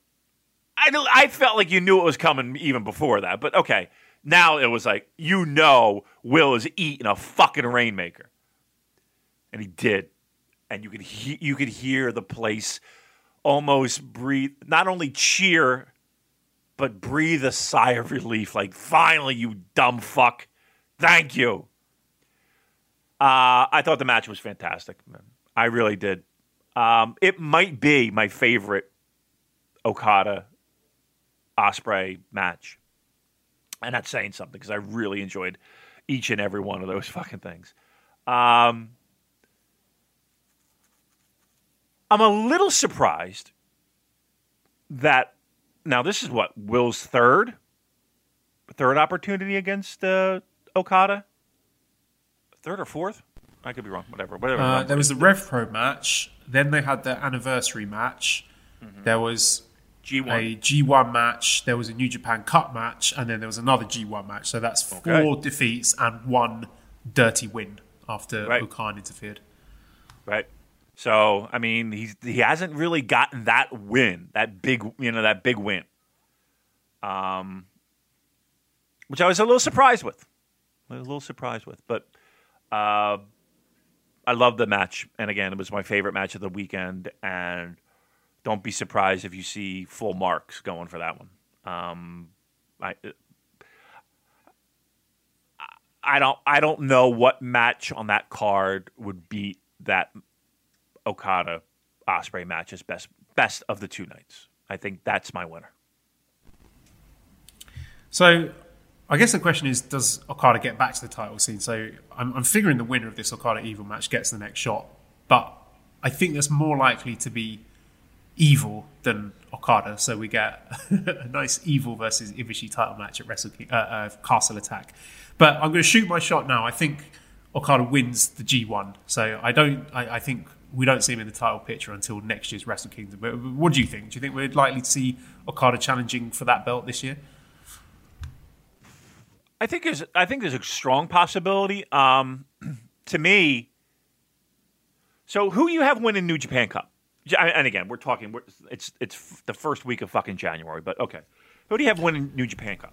Well, judging that huge Ospreay beatdown of Tenkoji at New Year Dash yesterday, and I really enjoyed the moment, Damon, where he went on that big rant in front of Kevin Kelly and Chris Charlton, and then told Chris Charlton, the English announcer at the English announce desk, doing the English commentary for the English fans. Translate that. It's like, translate it for who, Will? Because even when he's a big angry heel, he's still a complete dope. So I enjoyed that moment. But yeah, um, I mean, I think uh, Will Ospreay is your New Japan Cup winner this year, and I think he will beat Ibushi for the title, and then have a big match with Naito at Dominion. Okay. Then who wins G1? You said Okada, right? Yeah. Okay. What if you flipped it?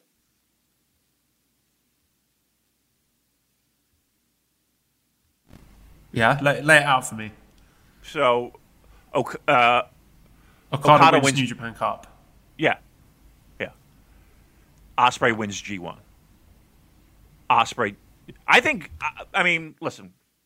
Again, we're first week of fucking January, but I think the money match for New Japan right now is Ospreay Naito.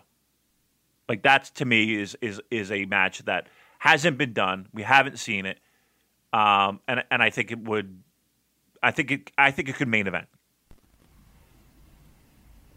Main event Wrestle Kingdom. Yeah. Yeah. Yeah. Yep. I'm with you on that. There's a lot of interesting possibilities. I'm excited. Looking forward to this year, Damon. Like, that's perfectly plausible. Which way around would you have it? Would you have Naito going into that as the champion, defending against G1 winner Ospreay? Uh, I mean, I guess you would. Or is there yeah. a, any logic in doing it the other way around, where Ospreay's got the title and Naito's coming in as the G1 winner. I mean, you could. I think. I think you got to give Ospreay the G1 win, which again kind of leads me to right. So Naito's got to win that title again, right? Would you? Would you do? Would you do Ibushi Naito again? No. No. No, not for a while. So you're saying Ibushi loses to Okada? No, I was saying oh, okay. Ibushi loses to New Japan Cup winner Will Ospreay. Uh-huh. Then Ospreay loses it to Naito at Dominion. Okada wins the G1, and we do Okada Naito at the Dome. But now that you've thrown out there Ospreay versus Naito at the Dome, I like that as well. So who knows? All right. Listen, we, we, we did all the heavy lifting. You guys figure it out. New Japan figure it out. But I mean, the, right. the, the, match served its purpose then, in that Will Ospreay feels like a legit star now, given that big semi-main event spot, and he's a guy now.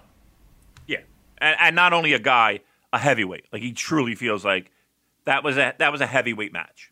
Um, the, the transition is complete.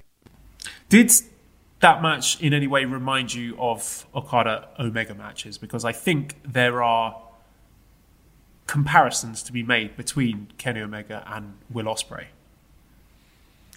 Yes, but uh, like, like I don't think that the that the Okada Ospreay match fits nicely into a Okada Omega hole. I don't. I don't think it's an just. I think there's a lot of variance and a lot of difference between those matches and between both of those as workers. Um, I mean, I can see the comparison people will make. I think they were a bit different. Um, I know people will will use the table spot as a, as a reference um, with Kenny and and Ospreay. Um, I mean, I can see where people can can can draw those comparisons. To me, it felt a little bit on its own um, and and separate between the two. Bash says, "What do you think of Ospreay's new nickname, which is the Commonwealth Kingpin?" Bash says the uh, contentions, maybe it means connotations that go with that name. To me, from a background of parents that are from a country that was ruled by the British and is still at war because of what they did, makes me feel very uneasy about it. Do you think he did this on purpose or just called himself that due to fitting in with the theme of the Empire? Uh, probably the latter. I don't think. I'm just guessing, but gun to my head, I would not think Will Ospreay has a particularly strong grasp on world history. So Right. I think it's just something that he picked that he thought sounded cool. Yeah, it was either that or it was um, I don't know. Ah, never mind. I, I can't. I don't know history enough to even give you a joke reference. What do you think of that? Um, yeah, I yeah. Let's not give Will too much credit there. Yeah, if he comes out saying that he's like the opium warlord or something, then we can start taking him for tar- taking him to task I'm- over that. I'm the Panama Canal. I'm the Cuban Missile Crisis. Right, Anwar says, "Who would you like to see as a junior in the Empire?" I, I'm Damon. I'm still at the point where I do not need or want to see any new members to the Empire yet because they're still fresh enough and exciting enough for me to be invested in them as a three-man and one-woman unit. Yeah. Yeah. Um, you don't have to have every weight division represented in a faction yet. um, it's not it's not a requirement to be officially recognized as a faction to have every uh, weight class represented. Um, let's give this time a little bit. Let's make it organic, guys. You know, let's make it feel a little bit organic. Um, I'm sure the day will come, but let's let's let let's not shoehorn in a guy just because there's a junior heavyweight spot to be filled. There isn't. That there doesn't have to be. Um, let's not shoehorn it in. And if you want to throw in a, another problematic shit boy, then there's TJP. So No. you, you know where to find him. Uh, okay, right. Next match I would like to talk about was from night two. It was the third match for the Never Openweight Championship with Shingo Takagi defeating Jeff Cobb in 21 minutes 11 seconds with Last of the Dragon as he successfully retains the Never Openweight Championship. Need a deep breath before this one. I've made no secret of my uh, fatigue with the standard Never title match of lariats and shouting and, and funny faces and running the ropes and no selling. This match blew all of that shit out of the water. This is what I want the Never division to be.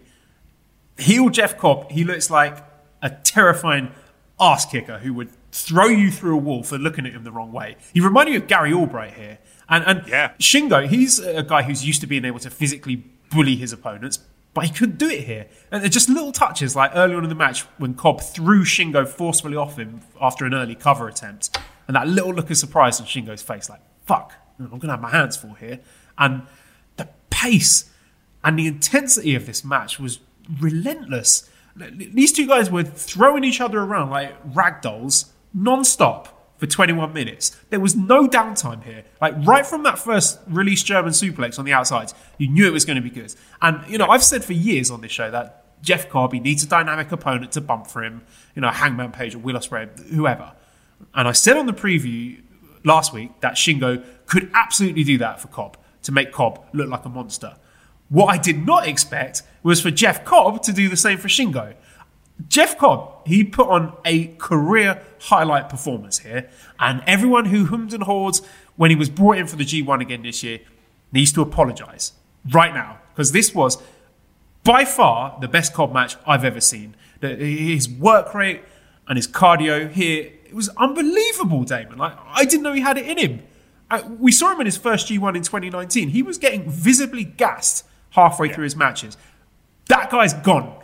This is a different Jeff Cobb. This Jeff Cobb has got himself in great shape. He had a terrific G1. He's adapted his style with more depth and more creativity. He's been given a big singles match at the Tokyo Dome and has worked his ass off here. Incredible. And I think now you can plug this guy in as a ready made title challenger for any main event, any of the top guys on the roster. And the old Jeff Cobb, he needed other guys to work around him to make him look good. But this Jeff Cobb can make his opponents look good too. And he made Shingo look just as much of a killer as Shingo did for him. And that just created this match, which was a, a titanic struggle between two powerhouses who left everything out there. It was like watching a bloody kaiju movie. It was like Godzilla versus King Ghidorah out there. Uh, uh, Shingo doing tope con hilos right from Jump Street. And we should have higher expectations for Shingo than just doing lariats and shouting. I want more of this Shingo. And we even had a bit of knee work that led to Jeff Cobb not being able to make the pin for the Tour of the Islands. That was put in there, presumably just for me, Damon, because you know how much I love that. and a busted nose for Jeff Cobb. We got a bit of blood as well. This was just a brilliant match. Yeah, Two guys. Yeah, by far. Two guys who got their first Tokyo Dome singles match and just blew away my expectations. They knocked it out of the park. And this was my favourite match of the week. Wow. Wow. Hey, nice. It, my, it's in my top three. Um, yeah, an outstanding performance by Jeff Cobb. Uh, I, like, you, you know, as you were describing it and talking about that that match, you know the thing that popped in my head, and I hate to say it. Jeff Cobb took the spot or the style or the or whatever you want to call it that I wished Evil would have been. Everything that you described, I wished that was that was Evil, right? Um, but it's not. It's Jeff Cobb. And guess what? I'm happier for it. I'm happier for it. Um, you're right. Uh, uh, the idea of, of a never open weight title match um, is that is that beefy, big boy, hard hitting lariats, stand in the middle of the ring with 75 forearms exchange. Let's see who's the toughest motherfucker. I love it. I do. I get off on that one. Love it. This felt even diff- more different. This was a like take that element, but incorporate suplexes. right? I felt like I saw the heels of boots flying through the air more than I have in a long time. That one toss, did, I, I, remember back outside the ring. And Jeff Cobb had uh, Shingo like in the air. He's holding him, you know, ready to throw him over his fucking head. Shingo's feet, it's off the ground. So it's not like he's getting the, the push, you know, the little little boost help from Shingo to go over to, to fly through the fucking air. Joel, Cobb tossed him like he was a bag of flour over his head, and, he, and Shingo fucking flew. I popped out of my seat and was like, Are you kidding me? And it was like that the whole entire match.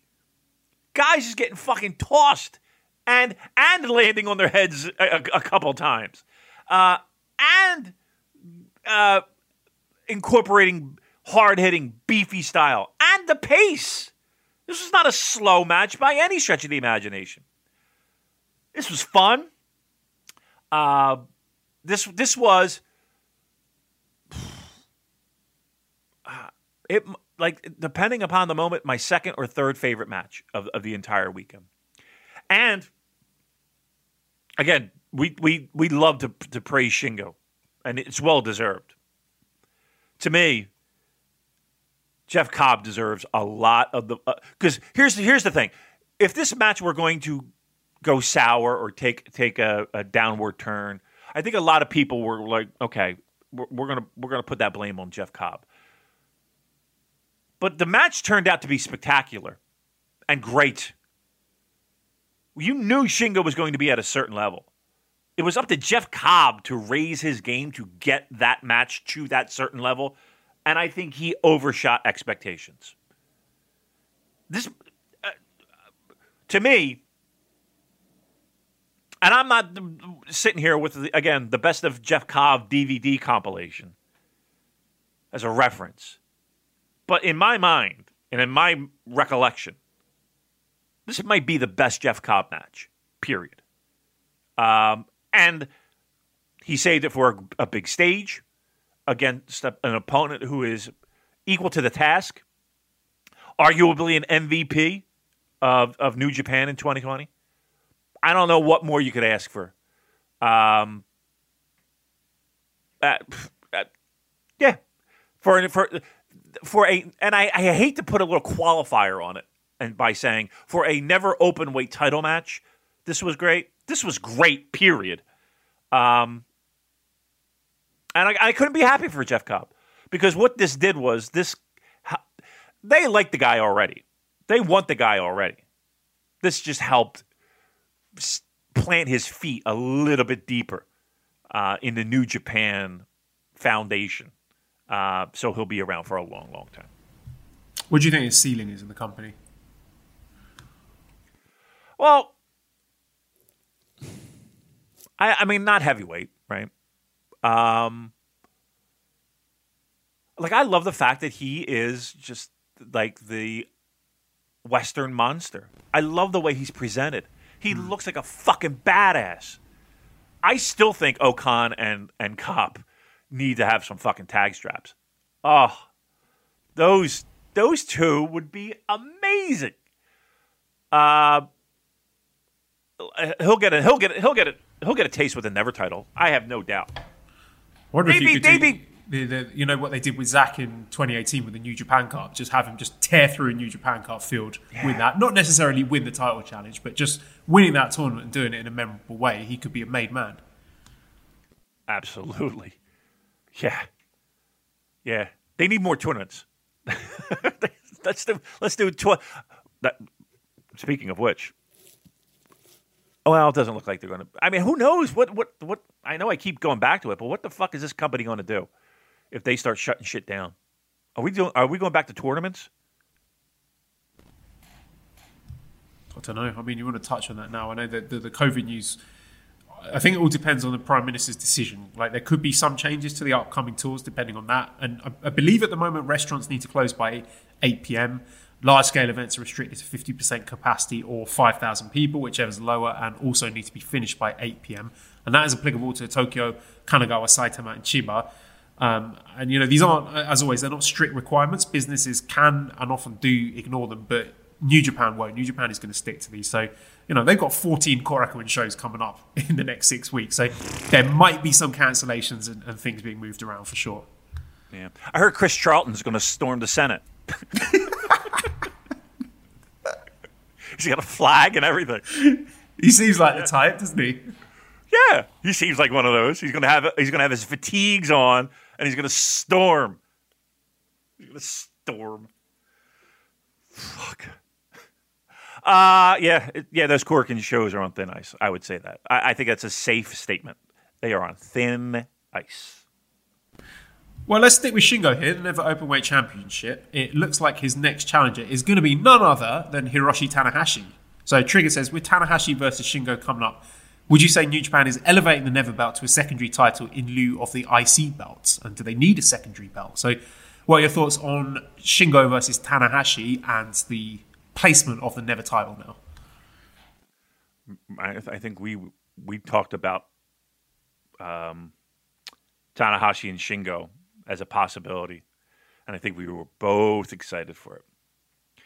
Uh, Tanahashi getting in on that never mix. The only thing I worry about is poor Tanahashi's going to have to get into beefy mode, though. No, no, you know what? Let me take that back. I don't. I think that puts this might put a new spin on Never. This might put given these matches a new dynamic. You know, we're so used to watching Shingo be beefy boy, hard hitting, never guy. Him in the ring with Tanahashi is going to give you a new perspective. He's going to bring some new shit to the table. I think that could be really fucking great, actually. I'm into it. Because there's no way Tanahashi's going never style, right? He's not turning into fucking Tomohiro Ishii yeah, the, the, the, bell starts and he's pointing at the ropes like, "Come on, motherfucker!" Ah! right. right. I don't. I don't see that happening. Right. So so Shingo is going to have to adapt to Tanahashi. Because I don't think in the back Shingo is going, uh, "Hey, hey, Tanahashi, brother, uh, why don't we do a bunch of fucking lariats and I'll beat you over the." Uh, no, we're not doing that. Here's what we're doing. Shoot headbutts. Empty arena. Clonk. hey, yeah. In the words of the great Tito Santana, I ain't bumping for you, brother. Uh, yeah. I mean, that's I can't see Tanahashi uh, mapping out a match like that. So, will there be some elements of that? Yeah, maybe, but I think this is going to be more of a Tanahashi match, and I'm, I'm there for it. I think it'll be fucking great. Give a new, a little bit of dynamic to to this this this portion of the card. I'm there for it. I'm I'm in. I love it. I think it's great. Let's fucking do it. Yeah, I want Tanahashi to win. Not that I dislike Shingo. I think he's been an excellent champion, but he's beaten pretty much everyone there is to beat at this point. point, and I think Tanahashi would bring something new and interesting to that title. So, um, sticking with Shingo, Stu says, could Shingo win New Japan Cup or the G1? I mean, I sat here for two years talking about Evil not winning the fucking heavyweight title ever. So anything's possible. Um, yeah, it's different though because Evil was a New Japan Dojo guy. He's relatively young, uh, but Yeah. Shingo is not. Shingo made his name in Dragon Gate, and he's close to forty at this point. So Yeah. that is what it, that you know. That's the big obstacle, isn't it? Cup, yes. G1, though. I can see him winning the Cup. Could you see him winning the New Japan Cup? I'm not sure what purpose it serves. I think the New Japan Cup is there for you know to give the rub to guys who need it. You know, like a, a, Zach in 2018 or that plucky youngster Okada in 2019. I was about to say. Evil, Evil in 2020. You know, helped give Shibata a boost in, in 2017. It was what Naito in 2016. So I think it would be strange for them to give that New Japan Cup to a guy who made his career elsewhere and he's. I don't know. Is it fair to say his best years are behind him? Maybe, maybe that's unfair. You know, All right, was, I mean, Zach made it elsewhere, you know? I mean, Zach was a Noah guy. that's true. Um, yeah, why not? Let's give the New Japan Cup. You, you've convinced me. There you go. That's, All right. That was tough. Uh, next match I'd like to talk about from night one was the fourth match, special singles match with Hiroshi Tanahashi defeating the Great Okan in 17 minutes 13 seconds with a high fly flow. Uh, the difference between Great Okan and Master Wato is not their in-ring talent. You you watch this match, you just watch Okan's entrance, and he does that goofy Jiangshi, the, the hopping vampire. He does that walk to the ring, and then he stands there with his hands behind his back and he believes it. His confidence and his conviction in this character is the difference between success and failure. And in this match, he looked like a man who believed he belonged in that ring with Hiroshi Tanahashi at the Tokyo Dome. And there's nothing extraordinary about the way he wrestles, but just the, the snarling and, and growling, the menacing physical presence is what makes him a hit for me. He's like a, a- an old school territory heel mixed with an anime villain. And he's mixing it up with some cool moves as well, like the sliding knee bar takedown, the, the bicycle kick, the flatliner, the reverse brainbuster. He bumps really well too. He sold Tanahashi sling blade like death. Uh, I like the spot at the end with the, the chair. Tanahashi, you know, he's too pure to use the chair. So this match was nothing groundbreaking, just a really solid performance and a fun match with a guy who looks like he belongs there. Yeah. Um, I don't know what people were expecting in the sense of you're not going to get a, an epic Tanahashi versus X match at the Tokyo Dome with this. Like that's not who this guy is. What you're looking for is just what you described. Confidence, looking like he belongs there. He he, he wasn't a step behind. Um, he you, you you're you're looking for the guy to be able to to hang, not necessarily give you five stars. Right? That's right. Yeah, that's what he's there for. It's like getting that ring in, uh, to get used to being on that occasion and being in the Tokyo Dome in front of a large number of fans. You know, he he wasn't plugged in there because they thought he was going to have a five star match. Right. And even with that said, I thought the match was really good. I thought the match was really good. I mean, we're not comparing it to fucking Okada and Ospreay. That's not fair. We're not comparing it to Cobb and, and Shingo. That's not fair. We're not comparing it to Ibushi and Jay White. That's not fair. But I think for what it needed to be done, I thought it was, I thought it was good. I thought it was a good match.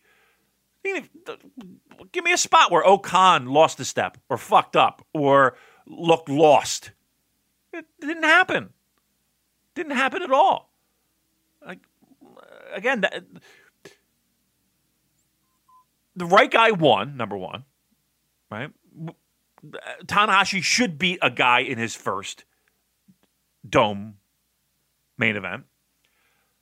Two, he didn't look out of place.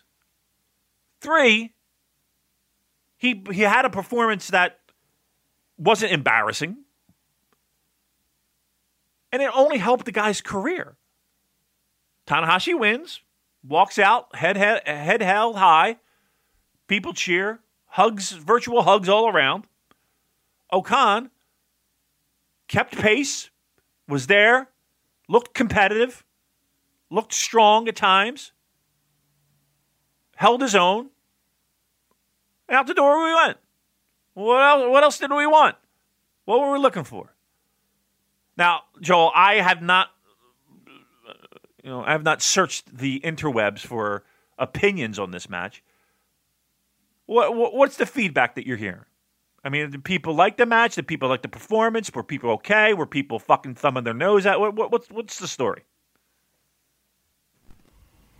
On the whole, I think people enjoyed it. I, I think this is one of those matches where if people were uh, on board with the character going into it, and you know the placement of this match and his opponent, then they were more likely to enjoy the match. I'm just going to try and find here on, on the the old Twitter.com and see what people were saying about it when I spoke about this match. So, uh, if you bear with me here, this is going to be Ah, no problem.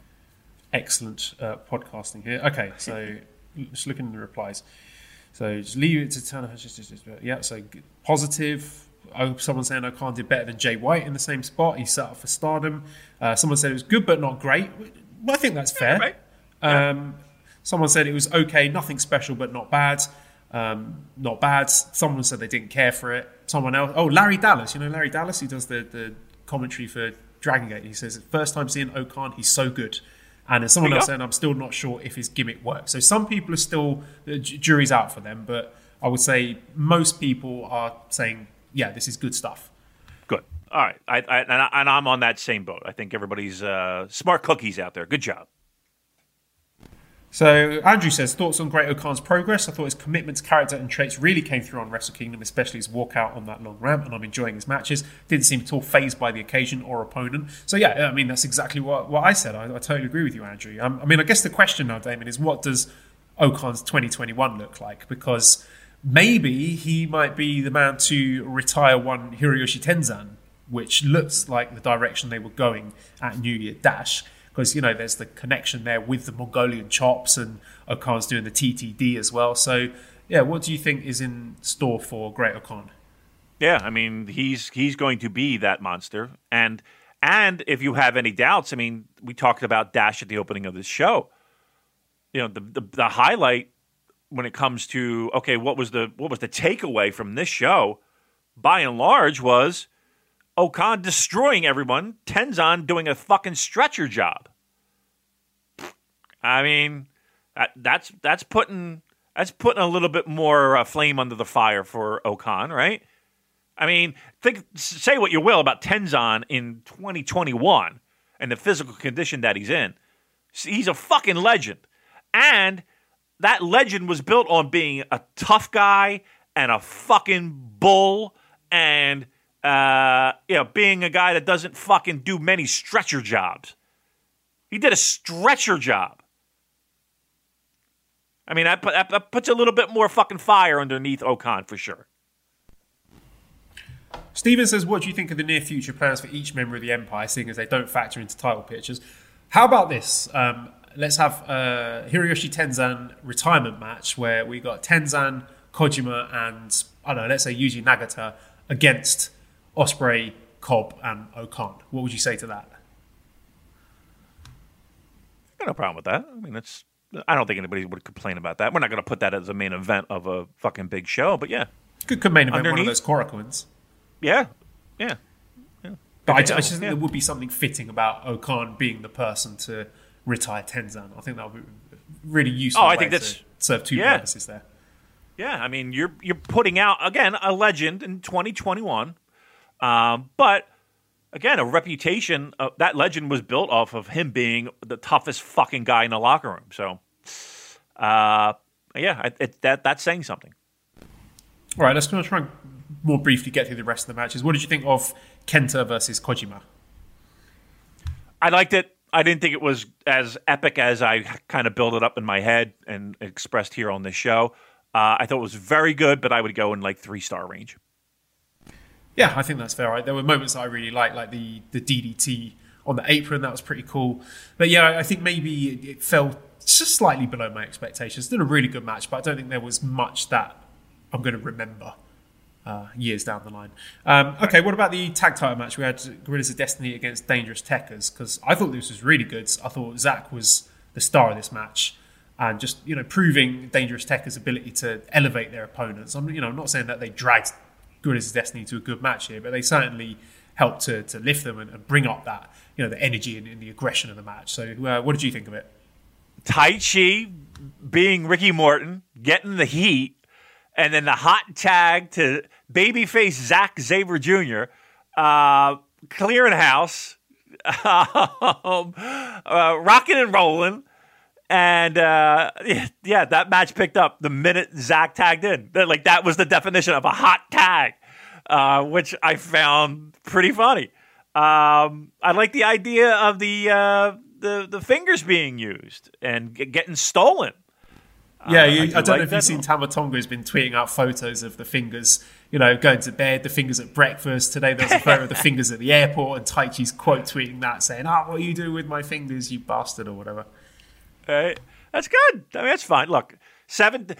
As much as we kind of hand wave GOD and matches and stuff like that, the company fucking gave that, that those tag titles to that team seven times. Now that might speak more of the lack of quality in New Japan tags in recent years. Seven times. I mean, that's that's something. That that's that's that's an impressive thing. I mean, they're they're breaking. They're a tag team that's breaking records. All right, and, and uh, I don't have a problem if they continue on. I, I like the idea of these two factions fighting over both tag titles. I think it's fun.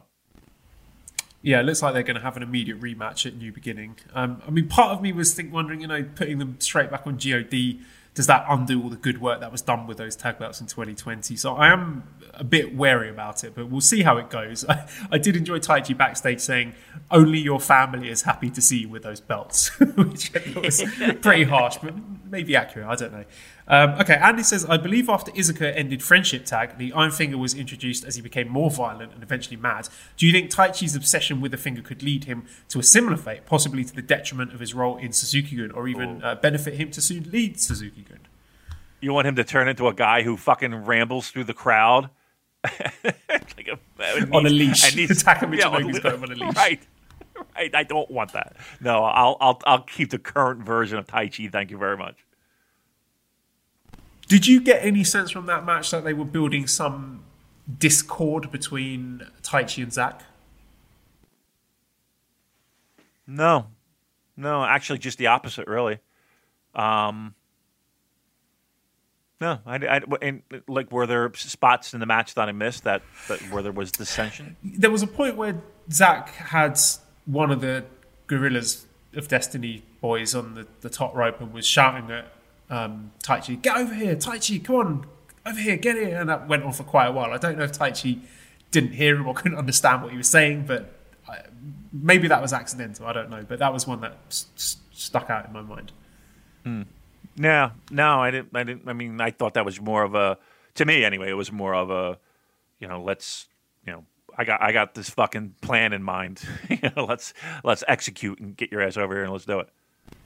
Right, um, the other tag title match, the junior tag belts, with uh, Suzuki and Kanemaru Desperado defending successfully against Master Wato and Ryusuke Taguchi. what did you think of this? Has it changed your opinion on Wato at all? He's got his snazzy new gear. he looked nice. Um, he still needs help. He still needs help. Um, I would like to see them as, as a tag team. And now the Tenzan's out of the picture. Uh, maybe that can happen. I mean, uh, I actually thought they were going to win the titles. I was I, I was kind of surprised at the, at the, the fact that um, they, it didn't go that way. But I mean, did Wato do anything that would change your impression of, of him so far? Not me. No, not really. I, I, thought the match was good. I liked it a lot, but yeah. um, I wasn't thinking. You know, it, it, did not leave the same impression as O-Khan did. No, no, no. This was not a match where where I'm willing to say, okay, Wato gets a, a, a, the next level. Now, we're we're pretty much where we are with him. Andrew says, "Is Bushi challenging Master Wato one of the most epic moments, or the most epic moment in New Year's Dash history?" So, yeah, that was an interesting choice to end the New Year Dash show. It looks like we're going to get a Wato versus Bushi singles match. Any thoughts on that? Ah, uh, yeah, dumpster fire. That's that's that's my thought. I mean, seriously, think of this: Bushi's going to be the guy that is going to need to keep this match together right? When it falls apart, and you know it will. Ooh, this must this might be the car crash we're all waiting for here. It's such a strange choice. I know we talked about it before, but who would have predicted that the closing, the climactic moment of New Year Dash was going to be Bushi. Bushi pinning Wato and getting on the mic, Bushi delivering the victorious post-match promo. What is going on? we're we're ending. Tw- we're beginning 2021 just like we ended 2020 in in in every way of life. By the way. All right. Well, let's stick with the wackiness then and talk about the KOPW. So, uh, Toru of course, is the uh, the successful KOPW 2020. So, 20 KOPW 2021 started with the Rambo, which I thought was pretty fun. It had some good moments. It seemed to like get all of the credible wrestlers out of the way first. Some memorable stuff here. There was uh, uh, Chase Owens doing the Shawn Michaels tribute act. Uh, there was Henare, who managed to eliminate. I think who did he eliminate? Was it Nagata, Nagata and Suzuki? And, yeah. I think, yeah. uh, which yep. I thought was very interesting. Hopefully, it's a sign of things to come for Henare. Um, and then at the end, I thought I, I was. I, I like the bit where Honma betrayed Makabe. That was good. And also, I was getting into the Young Lions at the end when I thought, oh, maybe the Young Lions are going to manage to eliminate oh, yeah. Bad Luck Fale. But of course, it wasn't to be. Uh, we ended up with Fale, Chase Owens, Bushi, and Toru Yano winning exactly as we predicted on the show. Someone just coming out, not managing to get in the ring, and they've already won, which I thought that was pretty funny. Uh, yeah, this is just the harmless fun, wasn't it? I feel like if we made a list of the people in, in exact order of who we would want to see in that in that role, you know, the last four, those four people would be absolutely at the bottom of the pile. like, like there's, I don't think there's anybody else. Like, I think of the people, all the people that were eliminated. Like, is there anyone that you would not replace anyone that is in the four? Right. So you have the four. Now go through the rest of the list. You know what I mean? No one where I'd be like, nah. I, I, could, I, saw some people getting really upset, like, oh, I can't believe they put these four guys on Wrestle Kingdom and they didn't nah. have anything for you know Ishii or Suzuki or Goto. I don't know. I don't, that doesn't really bother me. Would you Would you have wanted to see this four way match with Goto and Ishii and Suzuki and Nagata? I don't know. Right if over this trophy, right? yeah. It's a little bit, you know what I mean? Like these guys, I think they've earned their spot in pro wrestling. Like, like they paid their dues enough to not be sitting in this fucking dumb stupid. God, I didn't even take his fucking t-shirt off in the round. Half of them did it. Yeah, yeah. That's why I, I was in the Discord and I was like, "Sell those t-shirts, boys." Yeah, they didn't even fucking take off their shirt. Fucking Yoshihashi didn't even take off his shirt. Think of that. Yoshi fucking Hashi is hand waving this shit. Yoshihashi said, "Ah, fuck, I ain't bumping for you, motherfuckers." Yoshihashi. Ah, fucking KO. Get the get the fuck up the street. Uh. Let's end the show there. I don't think we're going to top that. nope. Yeah, okay. Let's wrap it up. Let's do it. Right. Uh, so, redcircle.com forward slash shows forward slash super dash j dash cast if you want to throw some money our way. Always appreciated. Uh, Discord link is in the show notes. And I think our Discord is getting a bit better, Damon. I know you, you, uh, you have your moments with it where you're like, ah, this is crap. And you're not wrong, but I, I don't know. I feel it's got better recently. I'm not really selling it, am I? if you want to join No, you're not. Link is in the show Well, notes. then, well, no, no. Let's do this. Uh, here's what here's what I would love to see. I would love to see more people involved in the chat. And I know that can be hard sometimes. Uh, that have good pro wrestling thoughts and and want to discuss pro, not memes, not fucking. Yeah, not, not people know- trying to get over their own gimmick personalities. You know, we're, we're there to talk about wrestling and have a good time. Yeah, yeah, yeah. We only have one rule: don't be a fucking asshole. That's that's really our. And, and trust me, sometimes that's that's a hard fucking rule to follow. But um, yeah, I mean that's that's what I would wish. And and, and again, I know people. Well, never mind. I won't even say it. Like that's what that's what I would. That's my that's my 2021 wish. That's my 2021 wish. Right. Uh, at Cobra Kawaii and ProWrestlingTees.com forward slash Super Jcast if you want to get one of our great t shirts. I'm wearing my Scampy Club t shirt as we speak. It is comfortable, it is durable, it is my favourite t shirt at the moment. I really hope I get to see Scampy again. Oh, made myself depressed now. Uh, massive thanks as always to editor Dan. Uh, you can find him on Twitter at LousyHero219. Subscribe to the Voices of Wrestling Podcast Network for other great shows. Give us a five snake review on iTunes and some kind words, which helps us out a lot. Follow us on Twitter at SuperJcast. Thank you everyone for listening, and goodbye.